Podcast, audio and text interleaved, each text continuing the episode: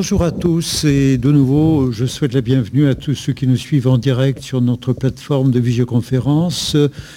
Ce matin, nous avons le plaisir d'accueillir euh, le cours de M. Didier Wolf-Hugel, qui est professeur de philosophie en classe préparatoire à Sainte-Marie-Grand-Lebrun à Bordeaux.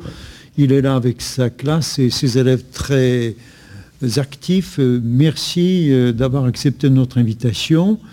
Euh, cher Didier, euh, si vous pouviez faire une petite reprise de ce qui a été dit en 2-3 minutes dans la première partie et relancer la suite de votre cours, ça nous faciliterait les choses pour le montage de cette euh, visioconférence. Alors, je, reprends rapidement ce qui a été dit par les, par les élèves. Donc, dans un premier temps, on a étudié l'œuvre de Nietzsche, la seconde conservation actuelle, donc le rapport mémoire, histoire, vie. Euh, où Nietzsche affirme en gros que les Allemands sont malades, malades d'histoire, donc malades de la mémoire, et qu'il s'agit euh, de se souvenir d'oublier pour continuer à vivre, c'est-à-dire à vivre en créant, quelque chose. En gros, c'était ça. Et on a mis ça en rapport avec euh, les abus de la mémoire tels que les présente Paul Ricoeur dans la mémoire, l'histoire, l'oubli. Je rappelle les, trois, la typologie qui met en place, c'est-à-dire les trois types d'abus, que sont la mémoire empêchée, la mémoire manipulée et la mémoire euh, obligée. On s'était arrêté euh, avec la mémoire empêchée, où Léo avait présenté le travail de, le travail de Ricoeur sur la mémoire empêchée dans la référence à Freud, et notamment en fait la volonté euh, pour Ricoeur d'établir un lien entre euh, ce qui se passe au niveau de la mémoire individuelle, donc une sorte de psychanalyse individuelle avec la mémoire collective et les blessures de la mémoire collective. Et c'est ce rapport-là que Claire, Eva et Léonie vont nous présenter maintenant en l'approfondissant. Donc je leur cède la parole. Euh, donc bonjour à tous. Euh, donc je vais reprendre un peu ce qu'a dit mon camarade tout à l'heure. Euh, donc, euh, pour reprendre l'ouvrage de Ricoeur, La mémoire, l'histoire et l'oubli, dans la partie sur les abus donc, de la mémoire naturelle, euh, Ricoeur va faire en sorte d'éviter de, faire un usage tronqué du terme abus. Et pour cela, donc, comme on le disait, il va faire une approche pour commencer pathologique, donc avec les expériences humaines, ce qui est la mémoire empêchée. pour la mémoire manipulée, donc ça va être les formes concertées de manipulation.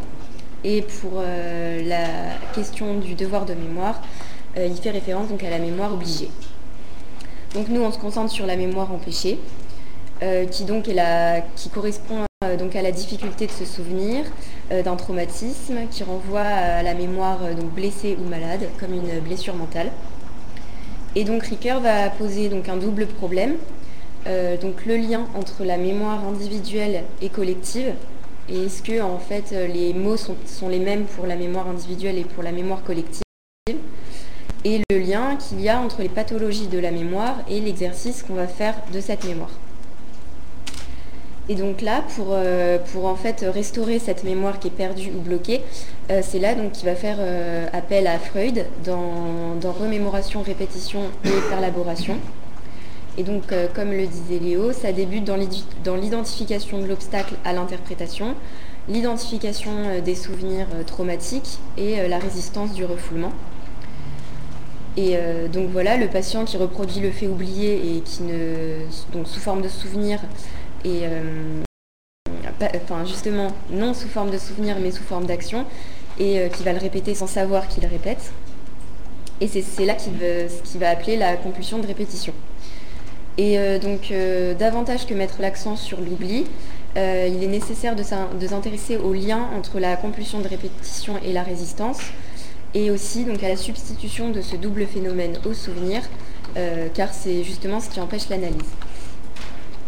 Donc Freud va mettre en avant deux propositions thérapeutiques pour y remédier, et c'est ce que va utiliser Ricoeur pour transférer cette analyse clinique au point de vue de la mémoire collective, car celle-ci justement souffre euh, de la même maladie. Donc pour Freud, euh, donc pour Freud, il est nécessaire de réconcilier le patient, l'analyser, et sa pathologie, donc grâce à l'analyste, celui qui va analyser. Donc c'est le travail par lequel on parle du souvenir, le travail de remémoration, contre la compulsion de répétition. Et pour ce faire, pour qu'on puisse réellement parler de souvenirs, il faut que l'analysé se laisse aller et qu'il laisse donc aller sa révolte intérieure. Ça demande donc euh, au patient, à l'analysé, de se manifester entièrement et de faire apparaître son véritable état. Et euh, donc Ricoeur va mettre, enfin, il va observer justement que c'est un processus qui est dynamique. Parce que le patient, il doit d'abord se reconnaître comme malade, et ensuite mener à bien son travail de libération. Et c'est là qu'on parle de perlaboration. C'est euh, justement le fait de prendre conscience de ce remaniement et euh, pouvoir justement s'en détacher. Donc ça va demander euh, du courage de la part de l'analysé, comme le dit Ricoeur, et de la patience pour l'analyste. Donc ainsi, Ricoeur va montrer que ce processus peut également s'appliquer à la mémoire collective, avec notamment le couple du deuil et de la mélancolie, euh, parce que la, constitution de la mémoire collective va demander euh, un travail de deuil et une compréhension des énigmes de la mélancolie. Et ce travail de remémoration euh, doit se faire donc justement par le travail de deuil pour pouvoir renoncer à l'objet perdu et se réconcilier avec le passé. Et donc il y a une liaison entre la mémoire et l'histoire qui peut, elle aussi, l'histoire, être soumise à des abus et euh, c'est là qu'on va faire le lien entre le souvenir euh, traumatique et euh, la mémoire collective. Donc je laisse la parole à Eva. bonjour à tous. pour ma part, je vais parler donc, du deuxième texte de Freud, Deuil et mélancolie, dans lequel il définit le deuil comme la réaction à la perte d'une personne aimée ou d'une abstraction érigée en substitut de cette personne, telle que la patrie, la liberté ou un idéal. Donc il va se demander pourquoi chez certains malades c'est la mélancolie qui va se manifester et non pas le deuil. Euh, il va noter une opposition parce qu'il y a une diminution du sentiment de soi dans la mélancolie alors que dans le deuil elle n'y est pas. D'où la question euh, quel est le travail fourni dans le deuil qui a pour réponse euh, le fait qu'il s'agit de l'épreuve de la réalité à montrer que l'objet aimé, donc l'objet perdu, a cessé d'exister et toute la libido, donc un élément majeur chez Freud, et donc euh, obligé euh, de renoncer au lien qui les rattache. Donc, euh, en effet, le lien affectif que j'avais, je suis obligée d'y renoncer. C'est ce qui produit une révolte compréhensible pour Freud. Mais alors, pourquoi le deuil n'est pas mélancolie D'abord, ce qui fait que le deuil est normal, c'est qu'une fois achevé son travail, le moi se trouve libre et désinhibé. Et c'est ainsi qu'on peut le rapprocher du travail du souvenir, puisque c'est en tant que travail-souvenir que le travail de deuil s'avère coûteux mais aussi libérateur. Ainsi, donc comme le résume Freud, le travail de deuil est le coût du travail souvenir, mais le travail souvenir est le bénéfice du travail de deuil. Euh, dans la mélancolie, à la différence du deuil, c'est le moi lui-même qui est désolé et non pas le monde. Euh, il tombe sous sa propre condamnation. Mais euh, cette condamnation, selon Freud, masquerait en fait les reproches adressés à l'objet aimé lui-même, l'objet perdu, il fait l'hypothèse que cette discorde avec, cet objet euh, serait une lacération de soi. Donc pour résumer cela, il va faire la conclusion, je cite, euh, que la mélancolie emprunte ainsi une partie de ses caractères au deuil, l'autre au processus de la régression à partir du choix objectal narcissique jusqu'au narcissisme. Euh, c'est-à-dire que dans le travail de deuil, on a une relation aux autres plutôt alors que dans, la mélancolie, on a une relation à soi-même seulement. Donc c'est une sorte d'égoïsme. Enfin, la mélancolie partage avec le deuil la capacité de pouvoir disparaître sans laisser euh, aucune modification. Et de la même manière qu'il faut du temps au deuil pour retirer de l'objet perdu sa libido redevenue libre, on se représente par la mélancolie le moi occupé donc à ce travail. Le souvenir demande aussi du temps, donc un temps de recueillement, et pour terminer, Freud euh, conclut que les deux éléments, la mélancolie et le deuil, sont inexplicables. Donc je laisse la parole à Claire qui va approfondir. bonjour à tous. Euh, je vais maintenant approfondir la notion de mélancolie et aussi revenir euh, sur la transposition de la psychanalyse de Freud à la mémoire collective telle qu'elle est développée par Ricard. Donc la mélancolie, elle peut à jamais être représentée par la gravure de Dürer, c'est-à-dire une figure penchée et pensive. Cependant, est-ce que sa, posture penchée euh, renvoie à la maladie ou à la réflexion? La mélancolie, qui est aussi appelée l'achésia, est une sorte de paresse pour les religieux, car ils y voient un risque dans lequel celui qui ne prie pas ou ne travaille pas peut tomber.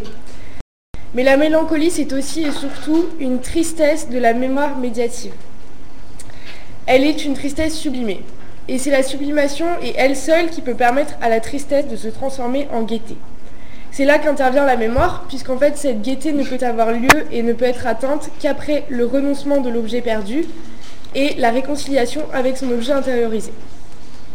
Dès lors, le travail de deuil est nécessaire dans le travail du souvenir, et la gaieté vient en quelque sorte couronner le travail de mémoire en permettant la mémoire heureuse. Et en fait, c'est ce schéma donc, que Ricoeur euh, va transposer à la mémoire collective, exceptant le fait qu'il n'existe pas dans l'espace public, comme l'a dit Léo tout à l'heure, euh, de thérapeute. L'extension de l'analyse euh, freudienne à la mémoire collective est possible parce qu'en fait la mémoire collective, elle souffre également de traumatisme de l'identité collective. En effet, la mémoire collective, elle trouve son objet perdu dans les pertes. Et euh, en fait, l'individu, il trouve dans la, dans la, mémoire collective les mêmes symptômes qui l'affectent lui-même.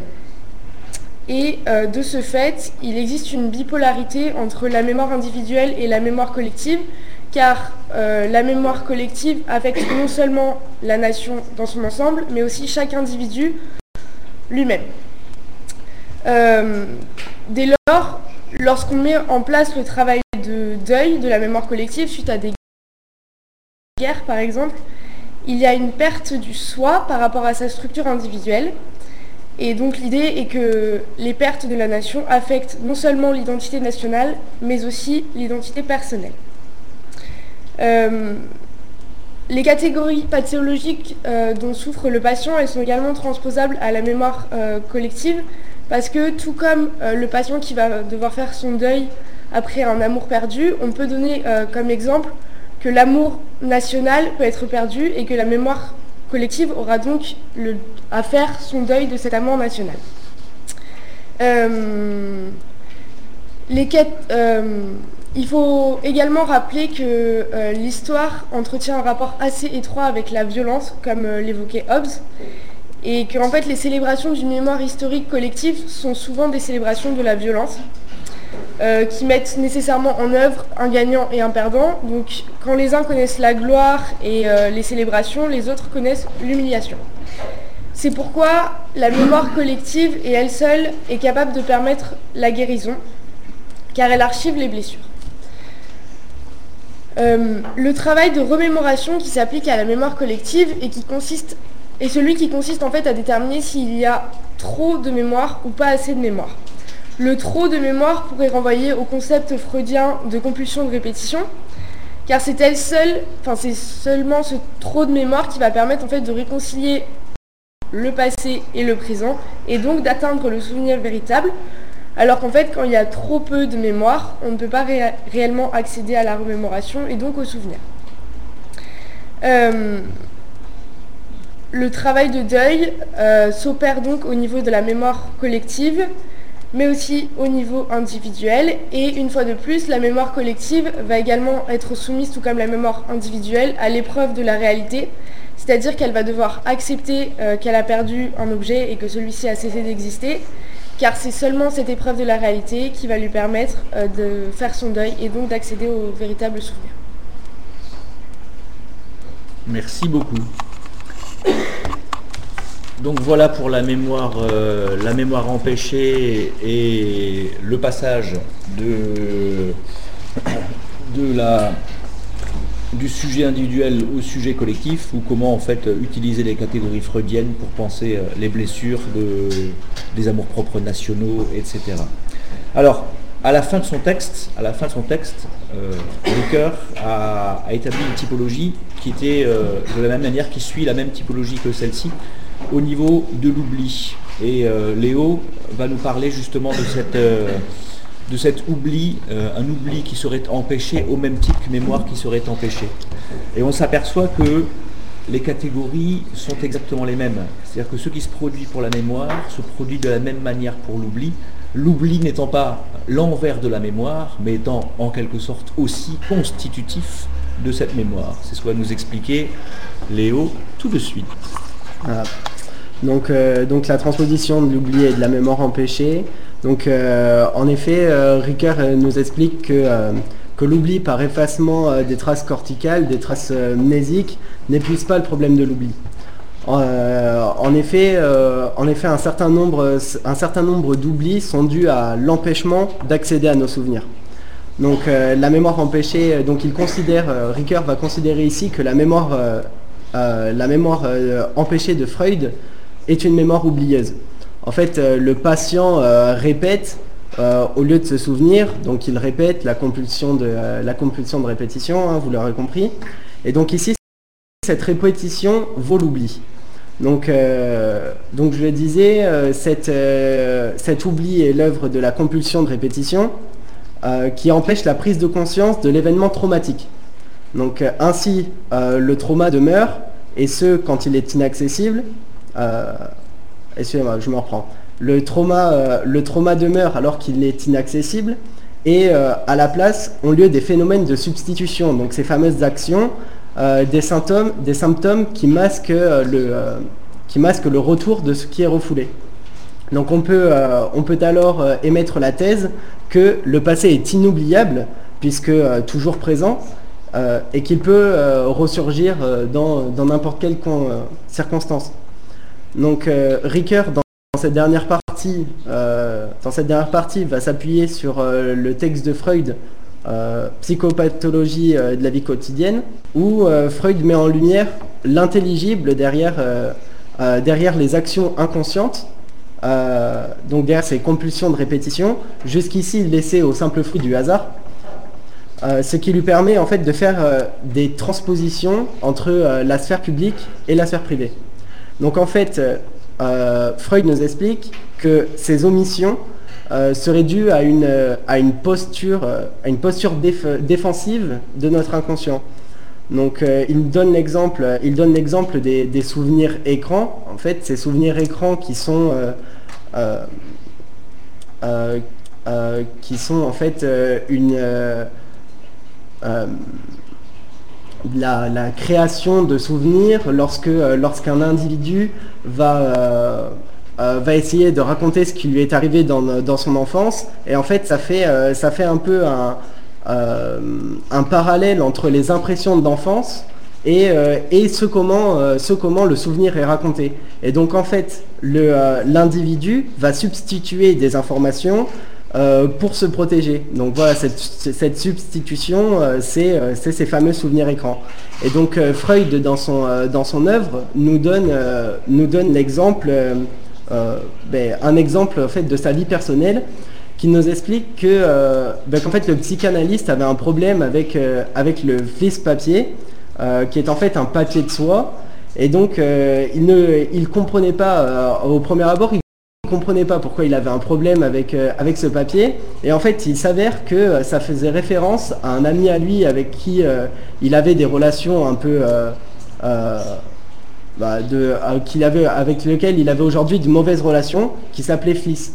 Et donc voilà, donc c'est un peu, ben ça c'est typiquement, c'est typiquement euh, ce comment on pourrait transposer en fait euh, cette compulsion de, répétition à l'oubli. Il oublie le souvenir de, euh, son camarade avec qui il a aujourd'hui de mauvaises relations et qu'il va réinjecter finalement en, chargeant d'émotions ce, ce, papier de soi. Et donc ceci peut bien être évidemment étendu à la mémoire collective avec, bah, avec des exemples comme bah, comme la Shoah par exemple, où euh, on serait tenté, on serait tenté d'oublier, euh, d'oublier ce qui s'est passé. Donc voilà, donc c'est tout pour euh, c'est tout pour cette transposition, enfin cette relation que, que Ricoeur fait entre l'oubli et, la mémoire empêchée. Merci Léo. Je reprends juste deux minutes pour faire la transition avec les mémoires manipulées. Donc en gros, ce qu'il faut retenir ici de, Freud, c'est peut-être l'accent que met, l'accent que met Ricoeur par l'intermédiaire de Freud sur euh, l'idée d'un, de la fameuse perlaboration, c'est-à-dire l'idée d'un remaniement et d'un travail essentiel de la mémoire. Et ce travail de la mémoire est essentiel sur le plan individuel, sur le plan d'une subjectivité, hein, qui serait euh, dans un processus d'analyse, et sur le plan aussi du sujet collectif, peuple, etc., c'est-à-dire d'une mémoire collective qui devrait faire un travail de la même manière pour soigner peut-être ce qu'on peut appeler une mémoire, une mémoire blessée. Et c'est ce travail que Ricoeur d'ailleurs va reprendre à la fin de son, à la fin de son ouvrage La mémoire, l'histoire, l'oubli, euh, en lieu et place peut-être du devoir de mémoire. Et on arrive progressivement à cette question du devoir de mémoire. On va d'abord s'intéresser à l'idéologie sous la forme de la mémoire manipulée, pour finir ensuite avec la mémoire obligée et le devoir de mémoire. Silian, à toi. Merci. Euh, donc Monsieur Wolfgel vous l'a dit, je vais vous parler de la mémoire dite manipulée. Donc des philosophes comme Weber ou Habermas parleront même de mémoire instrumentalisée, c'est-à-dire une mémoire sciemment et consciemment manipulée dans, une but particulier, dans un but particulier, à une fin particulière. Ces manipulations de la mémoire ont pour conséquence d'influer sur la représentation que l'individu et la collectivité se font du monde et d'eux-mêmes. De ce point de vue, il existe donc un lien indéniable, voire inextricable, entre mémoire et identité. Ainsi pouvons-nous citer Ricoeur, le cœur du problème, c'est la mobilisation de la mémoire au service de la quête, de la requête, de la revendication d'identité. En effet, Ricoeur souligne ici l'existence d'un problème. La mémoire se met au service de l'individu, elle est manipulée, pour définir l'identité de cet individu.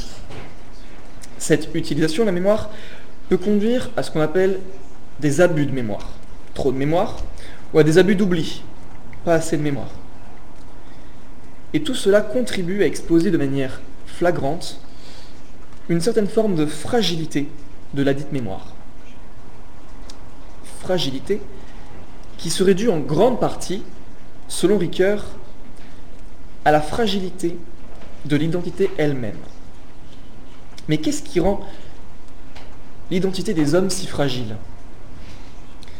On peut noter que, paradoxalement, la fragilité de l'identité repose sur la force aveugle avec laquelle nous nous convainquons d'être telle ou telle chose, d'appartenir à tel groupe social par exemple. Ceci car nous apportons des réponses que nous tenons pour absolues à des questions comme qui suis-je ou que suis-je? Alors que ces réponses ne peuvent pas de manière universelle nous dire qui on est. Bref, Ricoeur retient trois causes de la fragilité de l'identité. Premièrement, il évoque le problème du maintien du soi dans le temps et du rapport entre mêmeté et ipséité. Donc la mêmeté, c'est l'ensemble des dispositions durables permettant la reconnaissance d'un individu. Et l'ipséité, c'est l'ensemble des expériences qui modifient ou forgent cet individu. Mais quelle est donc la teneur de ce rapport entre mêmeté et ipséité Il s'agit, pour être exact, d'un repli de l'ipsé dans l'idem qui entraîne une forme essentialiste qui fige le sujet dans le temps, qui fixe la mémoire. Ce que Ricoeur appelle la déraison identitaire, c'est-à-dire une identité close qui stagne, incapable d'évoluer, voire même source d'un renfermement sur soi. Cela m'amène à vous parler de la deuxième cause de fragilité identitaire, la peur de l'autre. La peur implicite que l'autre puisse altérer notre identité. Ce qui manifestement fragilise le rapport du soi à l'autre et donne un sentiment de danger à l'individu. La troisième cause de la fragilité de l'identité est le fait qu'elle soit fondée sur la violence. En effet, les événements fondateurs des communautés historiques, qu'elles soient religieuses, politiques, non gouvernement, sont très souvent les actes violents. Mais des actes de violence qui sont, ensuite légitimés par le pouvoir mis en place. Comme la Révolution française a pu légitimer euh, la République. Enfin, le pouvoir qui a, succédé à la Révolution française a légitimé la République. Ces actes de violence sépare les individus. Il y a les gagnants et les perdants. Tout cela mène à une véritable confrontation identitaire à la longue. Comme en France, comme je l'ai expliqué, au XIXe siècle, les monarchistes euh, se sont fortement opposés aux républicains tout au long du siècle. Ces divergences de conception fragilisent l'identité de la collectivité et par extension celle de l'individu. Ces fragilités de l'identité sont les tremplins sur lesquels s'appuient les manipulations de la mémoire pour modifier le rapport de l'individu à soi.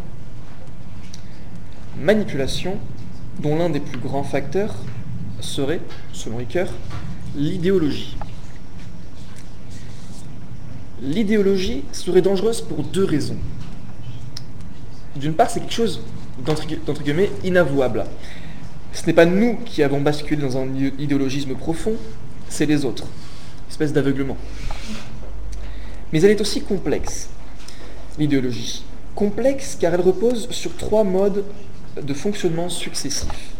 Dans un premier temps, elle distord la réalité, puis légitime le pouvoir et son système, et enfin s'appuie sur des symboles forts comme la religion, la tradition, le sentiment national, pour légitimer ce pouvoir en place. Le fait, le fait de s'appuyer sur des symboles forts pour légitimer le pouvoir est ce qu'on pourrait appeler la médiation symbolique. Alors qu'est-ce que la médiation symbolique? C'est l'ensemble des symboles idéologiques fonctionnant comme des signes permettant la légitimation du pouvoir. Ces signes, j'en parlerai plus loin, euh, ce sont, euh, ce sont des, signes qui fonctionnent comme des modes de discours. C'est ce qu'on appelle la configuration narrative. Mais comme j'ai dit, j'en parlerai plus j'expliquerai plus tard. Euh, pour vous donner un exemple de symbole fort, de mémoire manipulée aussi, j'aimerais évoquer ce qu'a dit Charles de Gaulle. Il a dit que toute la France avait été résistante. Donc non seulement il, euh, euh, il, fait prévaloir les valeurs de la République triomphante sur celles de Vichy, donc euh, liberté, égalité, fraternité, sur travail, famille, patrie.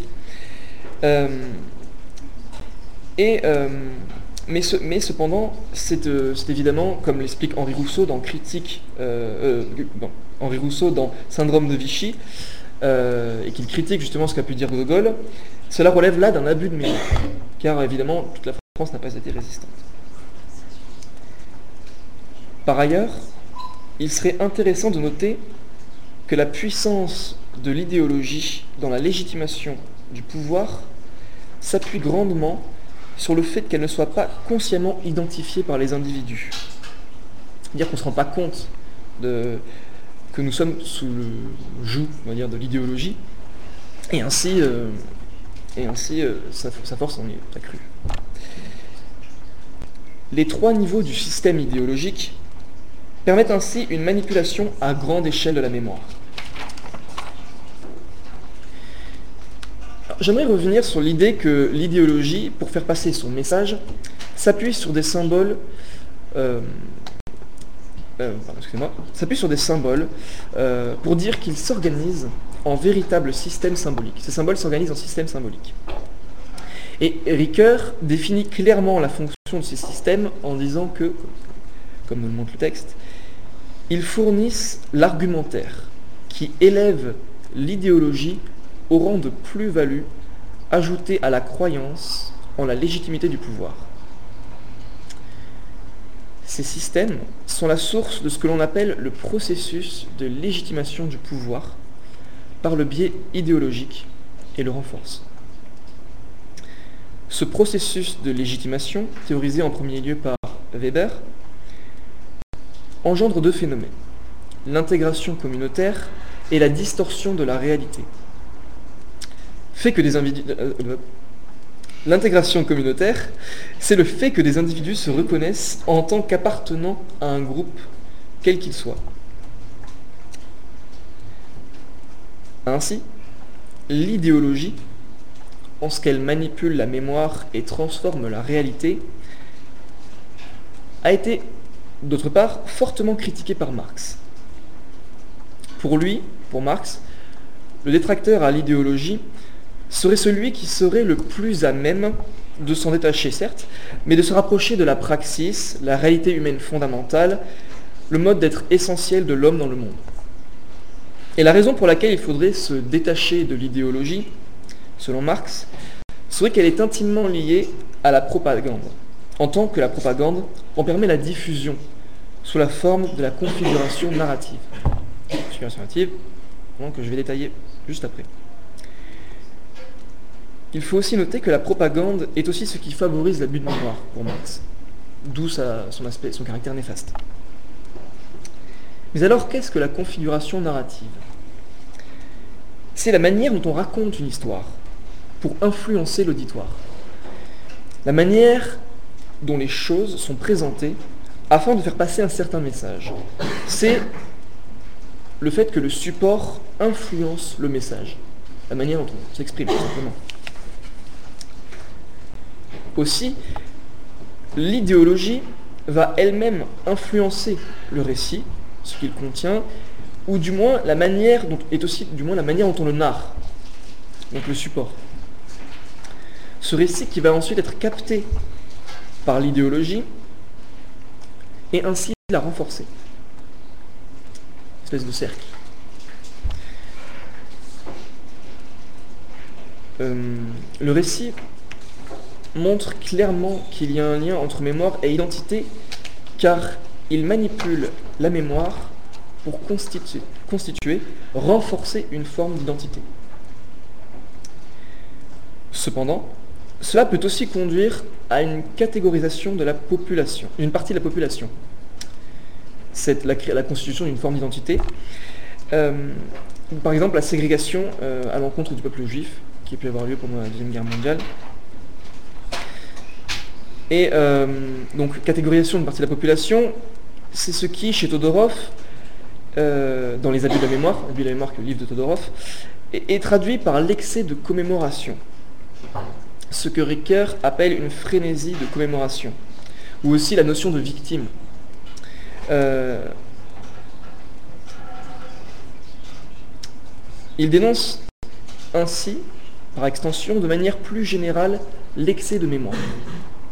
Mais, et ceci Ricoeur l'évoque à la fin de son œuvre, on ne peut parler de mémoire manipulée sans évoquer le thème de l'oubli manipulé. Il fonctionne de manière analogue à la mémoire manipulée, c'est en effet lorsque l'on s'efforce d'oublier des événements essentiels et c'est en effet lorsqu'on s'efforce d'oublier des événements essentiels et sélectionnés. Et là, je reprends l'exemple de Charles de Gaulle.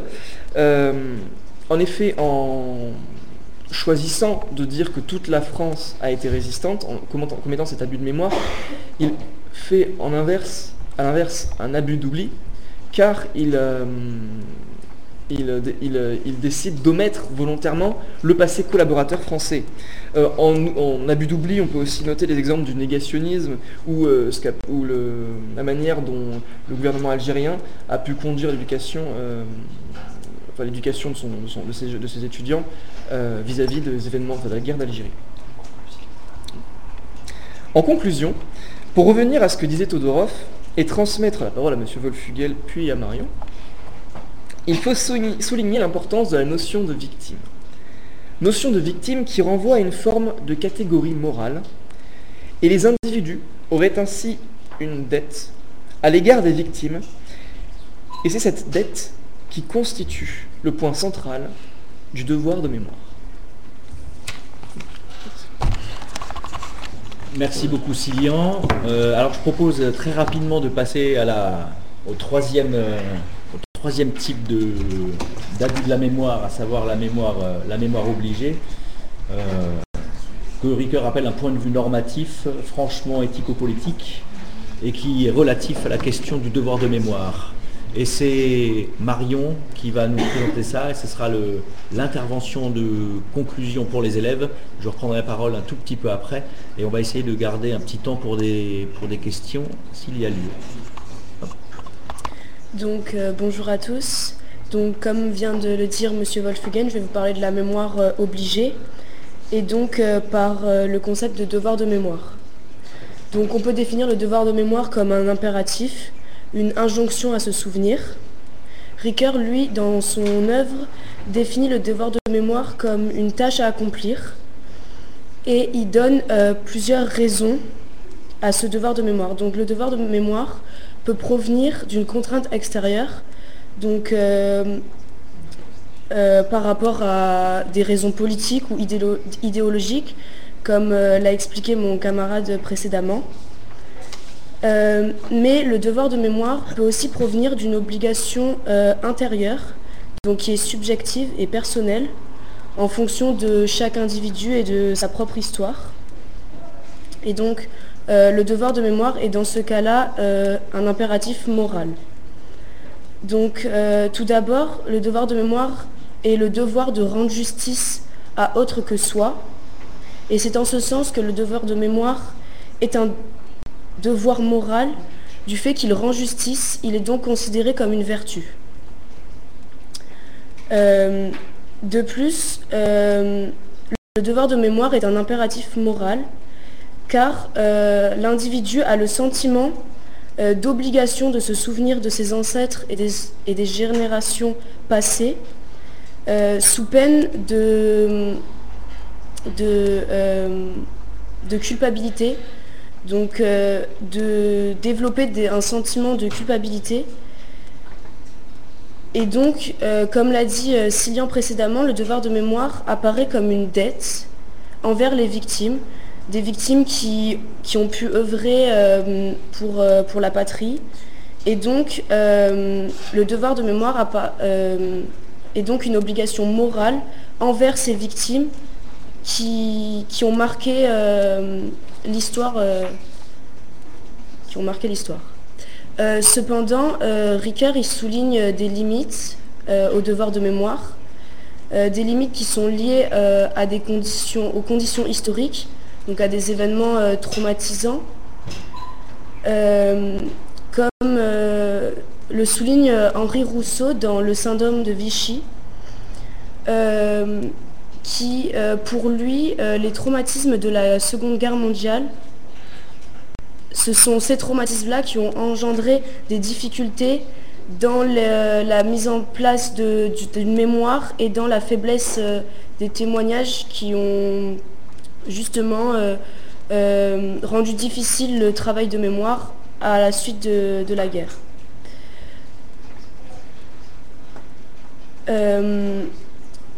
Au contraire, aujourd'hui, comme l'a aussi dit Cillian, euh, Ricoeur euh, euh, définit notre, notre, notre ère, notre époque, comme caractérisée par une frénésie de la commémoration, ce que Pierre Nora appelle l'ère de la commémoration.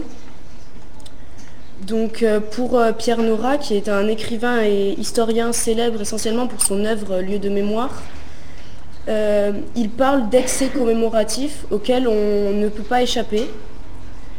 Euh, dans son, œuvre Lieu de mémoire, l'objectif de cette œuvre est de recenser euh, les principaux lieux de mémoire, euh, qu'ils soient matériels ou, abstraits, donc que ce soit des monuments, des lieux ou même des symboles qui ont contribué à fonder l'identité française à travers l'histoire. Et ces lieux de mémoire, pour lui, jouent un rôle dans la constitution d'une mémoire collective. Et donc euh, il recense un grand nombre de lieux de mémoire et cette multitude de lieux de mémoire euh, illustre bien la demande de commémoration qui caractérise notre, notre époque. Et cette, euh, cette commémoration qui, fait partie de, de, notre époque et auquel on, ne peut échapper. à, la fin, à la fin de son œuvre, euh, Ricoeur euh, aborde euh, au contraire l'oubli commandé, donc l'amnistie. L'oubli serait alors pour lui une vertu, l'unique solution à la paix et à la réconciliation des peuples ennemis au cours de conflits. Et donc cet oubli commandé, donc l'amnistie apparaît pour la première fois dans l'article 1 de l'édit de Nantes, promulgué par Henri IV en 1598, où, euh, où Henri IV interdit au peuple français d'aborder le conflit et d'en parler.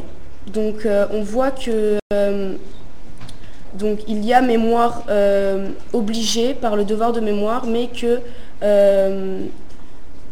on, assiste aussi dans certaines situations à un oubli commandé. Merci beaucoup Marion. Donc on arrive à la fin euh, de, ce, cours euh, avec la mémoire, euh, la mémoire obligée et l'idée d'un devoir de, mémoire et la discussion autour de ce devoir de mémoire que va reprendre par la suite Ricoeur à la fin de, son ouvrage. Alors je voulais savoir s'il y avait peut-être des, des, questions d'ores et déjà de la part de Sèvres pour les élèves ou est-ce que je fais une conclusion? D'abord, vraiment une remarque sur les différents exposés qui ont été préparés par les élèves et qui me donnent le sentiment d'une remarquable application pour élaborer ce sujet dans sa diversité, dans sa complexité, du premier jusqu'au dernier. Enfin, si je peux me permettre, toutes mes félicitations à ce travail absolument remarquable qui a été fait en groupe, en classe, sous votre direction. Euh, cher Didier, félicitations. Pour ma part, euh, j'aurais bien voulu revenir un peu vers ce qui a été abordé à la fois au début et à la fin, la question de l'oubli, aussi bien vu par Nietzsche que vu par euh, euh, surtout peut-être Nietzsche. Pourquoi l'oubli est-il pensé comme signe d'une bonne santé, pour reprendre un peu l'expression de Nietzsche? Est-ce que les élèves qui ont travaillé sur ce texte accepteraient de, m'éclairer? Euh, Est-ce que c'est un signe d'une très très bonne santé parce que au-delà de la santé physique, il y a une espèce de santé euh, euh, morale ou culturelle qui est attendue par Nietzsche. Est-ce que c'est simplement parce que nous serions préoccupés par un problème d'ordre euh, allez, euh, euh, médicale, parce que la vie, parce que la mort nous menace, ou bien est-ce que derrière cette espèce de valorisation de l'oubli, il y aurait quelque chose qui caractérise précisément ce que Nietzsche appelle le surhomme, qui, n'est pas un homme du ressentiment, de la remémoration permanente des traumatismes éprouvés. J'aurais bien voulu voir un peu ce que les élèves eux-mêmes pensent de, cette euh, excellence de l'oubli qui, qui, nous renvoie vers une santé d'un ordre un petit peu euh, différent de, la santé physique. Je vous passe l'antenne. Est-ce qu'on peut avoir une reprise de ce sujet? Merci. Oui, alors restés euh, qui ont travaillé sur Nietzsche et qui vont essayer de répondre, euh, de répondre à la question. S'ils ont quelques difficultés, on pourra les excuser aisément et je reprendrai un petit peu après. Euh, voilà, et ça fera l'occasion du prolongement dont j'avais parlé, parlé au début. Donc je leur donne la parole, voir un peu comment ils interprètent ça, comment ils le pensent, et ensuite je reprendrai, je reprendrai ça. Oui, donc ben, merci pour, cette question. on va essayer, essayer d'y répondre comme on peut. Donc pour Nietzsche, je pense si, euh, si l'oubli est une valeur, c'est d'abord parce que la vie pour lui est une valeur. Et donc, à travers euh, sa conception de la vie, euh, il voit que l'oubli serait le moyen, le, moyen optimal d'accéder à, une valeur surhumaine de l'homme, ça serait l'optimisation de ses valeurs. Euh, je serais. Je sais pas trop dire. Euh. Euh, de plus, l'oubli, c'est ce qui différencie réellement l'homme de l'animal. Dans le pour, pour qui qui voit les animaux comme des, personnes qui vivent l'instant présent et uniquement l'instant présent, alors que l'homme, lui, vit grâce à son passé et cet oubli permet permet de, pallier euh, aux imperfections que la mémoire pourrait produire entre un instant, un instant passé qui, est, qui serait euh, réinterprété par notre mémoire et euh, de ce fait qui serait falsifié. Je ne sais pas si on a répondu à votre question. bien, je suis bien d'accord avec vous. c'est vrai qu'il y a dans l'oubli quelque chose qui nous rapproche, si je puis dire, de ce que font les animaux, ou comme dit Nietzsche, quelque part aussi des enfants qui vivent, par exemple dans le jeu, la plénitude de l'instant présent. Et il y aurait là une espèce de prototype d'une vie proprement euh, propre à, l'esprit qu'est l'homme au-delà de l'animal. Enfin, si on se souvient des trois métamorphoses de l'esprit, euh, le chameau qui, vraiment l'animalité euh, soumise et obéissante, puis ensuite on voit le, lion qui se révolte, qui impose sa volonté, puis enfin l'enfant comme un être capable de jouer pleinement dans le présent et de créer quelque chose euh, sans précédent. Je, suis bien, je, crois que nous, nous, allons un peu dans le même sens. Et peut-être Didier aurait-il encore une idée à nous suggérer à ce sujet. Puis je voudrais passer la parole aussi à Jean-Pierre, qui est à mes côtés, qui aurait également une remarque à faire. Mais d'abord, peut-être Didier, on vous écoute, allez-y. Oui, alors ça me donne l'occasion de prolonger un peu le, texte de Nietzsche avec l'analyse que fait euh, Philippe Lacoulavart dans L'imitation des modernes, dans l'article consacré à Nietzsche où il propose une lecture de la, de la seconde intempestive. Et justement, il parle de, il parle de l'oubli. Euh, alors, il fait l'analyse des Allemands et il parle de l'oubli comme quelque chose d'absolument fondamental dont les Allemands, à son époque, sont incapables. Alors pourquoi? Il relie ça à la question de l'imitation. Euh, être enfermé dans l'histoire, alors qu'elle soit antiquaire, qu'elle soit monumentale, qu'elle soit critique, être enfermé dans l'histoire, c'est-à-dire être enfermé dans le passé, avoir un trop plein de mémoire, c'est en quelque sorte répéter quelque chose qui a déjà eu lieu. C'est s'en tenir finalement à une forme de, alors euh, vous le disiez, c'est cela, à une forme de rumination, à une forme de ressentiment, à une volonté d'égaler peut-être euh, ce qu'ont fait, fait les anciens. Le problème de cette volonté d'égaler, c'est l'idée selon laquelle je répète et j'imite ce qui a déjà été produit, mais je ne peux jamais être à la hauteur de ce qui a, été produit. C'est pourquoi, euh, selon, selon la les, les Allemands n'ont pas d'être propres. Et il y a un phénomène qu'il appelle de dépropriation. Et ce phénomène de dépropriation, c'est l'idée que euh, les Allemands ne se possèdent pas eux-mêmes. Euh, non pas de catégorie ontologique, c'est pourquoi ils sont sans cesse en train de chercher, de chercher leur, euh, leur source, de chercher leur être dans, le passé, d'où ce trop plein d'histoire.